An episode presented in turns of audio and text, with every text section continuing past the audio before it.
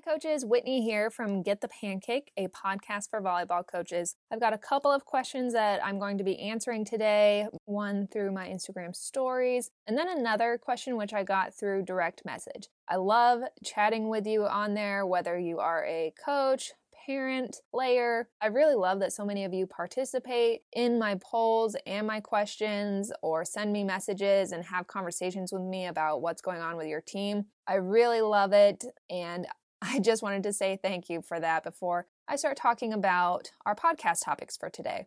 But it's Memorial Day weekend if you are listening in real time, and so we're just going to skip the long intro and get right into it. All right, the first question that I'm going to be answering today is How do you handle a player that skillfully insults and attacks teammates when you are not looking? And quick disclaimer these are all my opinion and how I would handle the situation personally if it was happening with my team. Although my answers are pretty general and should apply to most teams, you might have a situation which stops it from applying to your team. So before you go and implement any of the suggestions that I make, make sure that you think critically about it and analyze whether it's a good idea for your team or not. Okay, so you have players on your team that are insulting and attacking teammates when the coach isn't looking. Man, this situation stinks. And unfortunately, I've had teams where this happened as well. And this is one of those things where you don't usually find out until the end of the season or after the season's over. And as a coach, honestly, you feel really stupid for not realizing that this was happening. We're focused on running practices, making sure everyone's learning the skills, and we're not able to keep an eye on every single player every single moment of practice or at tournaments. It's not an excuse, but for whatever reason, there are players who will make sure that you're not looking, and then they'll insult their teammates or make very poor decisions um, with their behavior. So, what is a coach to do to prevent something that we aren't aware of? I actually saw this on Pinterest a couple of months ago and I just saved it to one of my Pinterest boards. Go to pinterest.com slash get the pancake if you want to follow me on there. It's actually kind of funny because the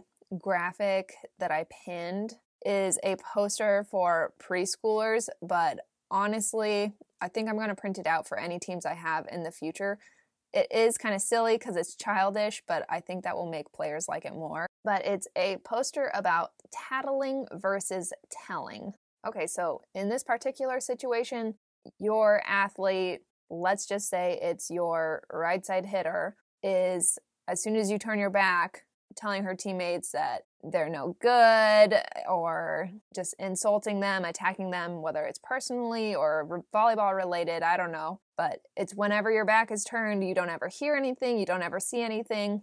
And the players are all fighting internally or just not getting along, and you have no clue what's going on, and you can't figure out why everyone isn't playing more as a team. What we want to do is empower our athletes to know basically when they can tell on their teammates because that's something that a lot of people are uncomfortable with especially players going to a coach and saying hey coach kylie is being really mean to me and she's saying mean things to us players for the most part unless it's really really bad aren't comfortable doing that so, what I would like to encourage you to do is to print out the tattling versus telling worksheet. Again, that's on Pinterest but it explains the difference between tattling, which is essentially running to the coach and I don't want to say complaining, but letting the coach know about issues that aren't really issues versus telling the coach something that really impacts how the team is performing and probably that the coach needs to act on. So I'm just going to read the differences to you really quick for example, it says tattling is when you're going to the coach and telling them something specifically to get someone in trouble, versus telling, which is when you're going and telling the coach something to keep someone safe. So there's a difference if you're just trying to run up and tell your coach who's busy at the beginning of practice that Natasha was late again. You know, if the coach isn't busy, practice isn't starting, that's not a huge issue. The coach should notice on their own, but like running up and tattling and saying, hey, Natasha was late, not as important and probably should be avoided. by a teammate to build those team bonds. A good example of one player should run up and tell a coach something when we're talking about keeping someone safe. I coached a team one time where the poles that we used were so heavy. They were literally the heaviest mm-hmm. poles I've ever had to use for a volleyball team. And so we required at least two athletes to carry each pole. And one of my players decided she was going to carry it on her own. And guess what? She dropped it and broke her foot. So, an example of when to go and tell on someone. Obviously, you have to make sure that your athletes are aware of what is safe and what isn't safe. But if an athlete is doing something which isn't safe, like carrying one of those really heavy poles by themselves, that can be dangerous, as demonstrated by the broken foot. And that would be a good example of when a player should come and tell the coach, hey, coach, Jocelyn is carrying a pole by herself. I just wanted to let you know. And then I can march over there and yell at Jocelyn for carrying the pole by herself. Another example of tattling versus telling tattling is when something happens on accident, and telling when something happens on purpose. So let's say there's two players who are covering, like maybe they're just starting to learn where they cover the court in defense, and like they bump into each other or something and it happens on accident because they're both going for the ball whatever let it go but if a player keeps bumping into you over and over on purpose, that's when you need to talk to your coach and be like, Coach, Megan keeps running into me. We've talked about it, but it seems like she's doing it on purpose. It's probably good to just ask your coach and say, you know, who covers what, ask for clarification. And if the player continues to run into you, you got to talk to your coach about that. So, so far we've covered getting someone in trouble versus keeping someone safe and something happening on accident versus something happening on purpose. Another example of tattling could be if something is harmless and then telling when something is dangerous. Again, we can kind of talk about someone arriving late to practice, you know, that's not dangerous. So just probably let it slide. Also, tattling is when you can solve something on your own, but you still go and tell a coach versus when you need help from an adult. So if a player maybe has tried to handle something on their own and the issue is still coming up, let's say again that mean right side hitter is um, harassing her teammates, his or her teammates, and you've tried to talk to the player, and multiple players have tried to sort it out, but it's just not working, that's when you can go to your coach and let your coach know, hey, so and so is saying all these horrible things to us help us. So it's just if you need help from a coach after trying to solve it on your own, that would be a good example for athletes to know when to go and talk to your coach. The last distinction between tattling and telling is whether something is unimportant or if something is important. Again, I think being late, if the coach isn't ready and coach doesn't notice, that's an unimportant event. But referring back to the question which was asked, if a player is attacking teammates when the coach isn't looking, that's important because it impacts team culture, the the vibe at practice, team chemistry. So that's when it's important to go and talk to your coach. Okay, so just one more time to read the question back to you. How do you handle a player that skillfully insults and attacks teammates when you are not looking? As a coach, what you need to do, just to summarize, is you need to empower your athletes with knowledge about when to come and talk to you and when they don't need to come and talk to you and should try and handle things on their own. And my suggestion is to print out that tattling versus telling worksheet. Again, it's sort of silly because it's for preschoolers, but if you give that to your players at the start of the season and kind of go over what you expect them to talk to you about, what they can let slide or try to handle on their own, you're setting yourself up for a really great season because not only do your players know that they can come to you, if I was a player and facing a difficult situation, I imagine myself sitting down with my folder with this worksheet and being like, okay, well, Sarah's being mean to me. Do I need to just deal with it on my own or do I need to go and talk to the coach? Is it happening over and over again or like was it an accident?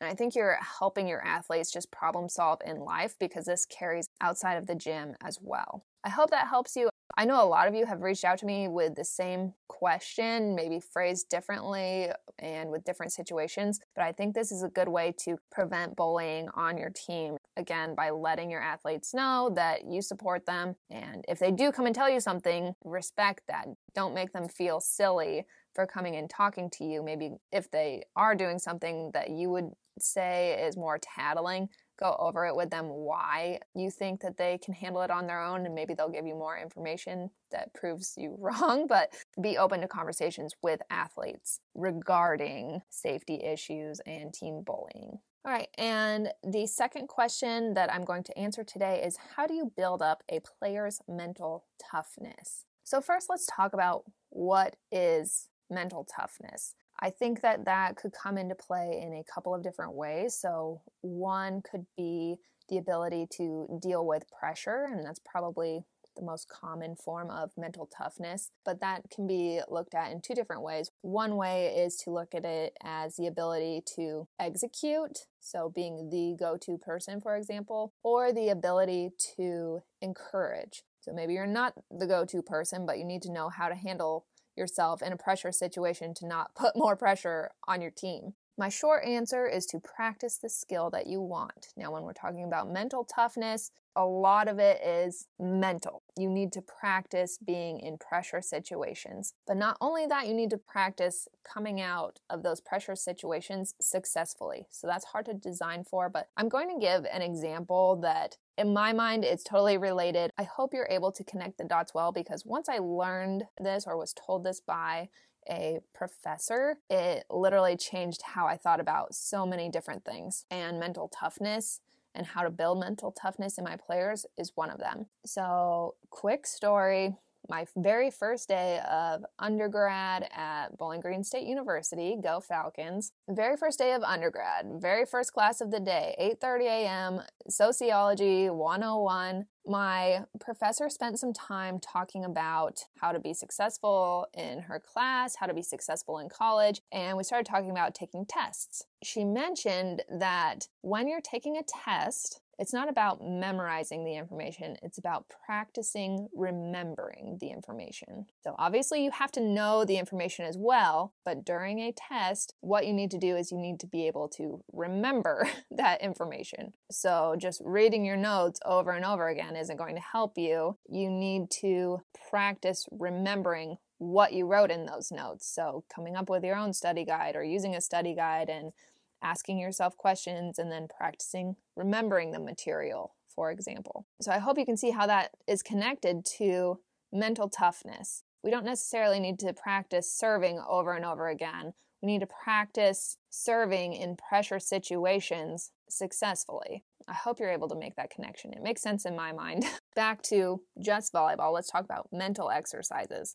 So, I do have a volleyball drill. It's called Team Serving Challenge and it's about serving under pressure. So, this is great for practicing serving for game point or serving when the other team has game point. Talk about pressure, right? The team serving challenge drill, which I will link to in the episode notes, it's a lot about peer pressure and I like to use that as much as I can because I think peer pressure has a bad reputation because it's usually negative, but when you're using it in sport, you can really set up an environment for success for your teammates. So, side note, I would challenge you to think about how you can use peer pressure to improve your practices and your team performance. So, with the team serving challenge, Essentially, you're trying to serve the ball over the net, the whole team in a row, one at a time. And there are different levels that you go through, or different rounds with different challenges, like everyone served down line, everyone served cross court. And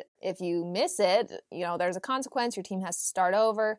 And so that puts pressure on your players. And when we first started talking about this question, we talked about two types of mental toughness. So, not only does the player who is executing the skill learn how to act. So if I'm the server and if I make the serve, you know, we get to go on to the next round, but if I miss it, we have to start all over.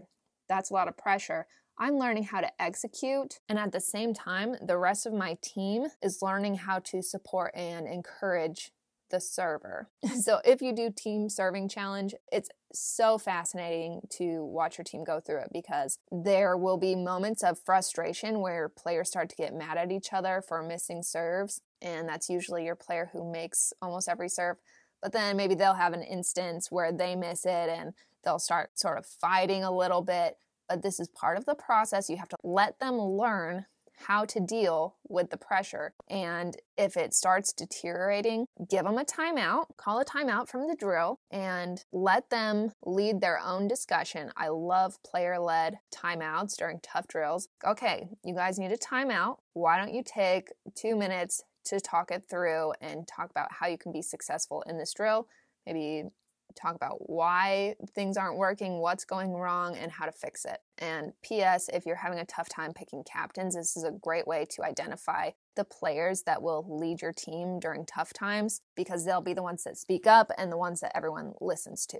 Let's say people are getting frustrated when servers are missing, and that's bringing down their self confidence, so they're missing more. Your players will start to learn that they need to act more supportive in those situations and trust each other and use positive talk with one another. And that will make a big difference. It will make them all feel so much better after you finish the drill. But an example of poor mental toughness for teammates let's say someone's going back to the line to serve on game point, and then you have your middle back turn around and say, Don't miss it. That's an example right there of bad team mental toughness. So, not only does your player need to learn how to perform under pressure, but your team, everyone in a supporting role does as well. Another example of mental toughness in a game is when, again, it's coming down to game point, either for your team or the opposing team. And, you know, those teams that just go up and tip everything or chip it to the middle or do roll shots. I would much rather have my teams go up,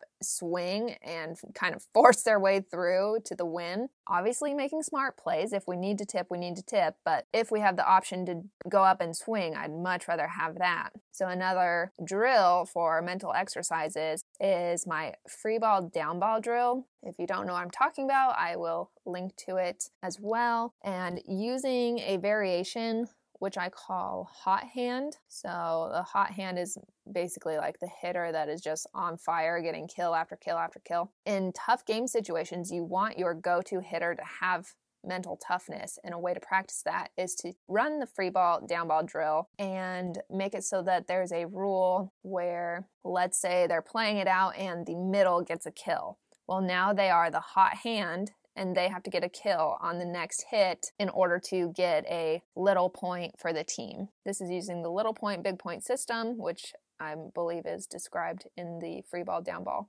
drill. But that puts pressure on the hitter to perform. It puts pressure on the setter to get the set just right. And it also teaches the opposing team how to deal with the player that is consistently putting the ball down and how to put pressure on them. So, to answer the question, how do you build up a player's mental toughness? You have to build pressure into your drills and teach your players how to successfully deal with them. And it's not going to happen overnight, but if you consistently build pressure into your drills, your teams will learn how to deal with tough situations and they'll learn that they can overcome barriers and they'll be more confident in their skills because they've dealt with pressure before.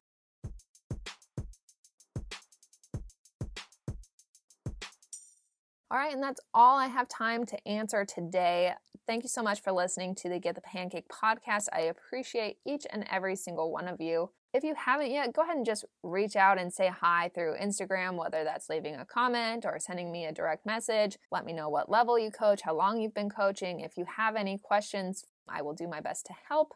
Otherwise, I will let you go so that we can all enjoy this Memorial Day weekend. Thanks for listening, and I will see you in next week's episode on Sunday.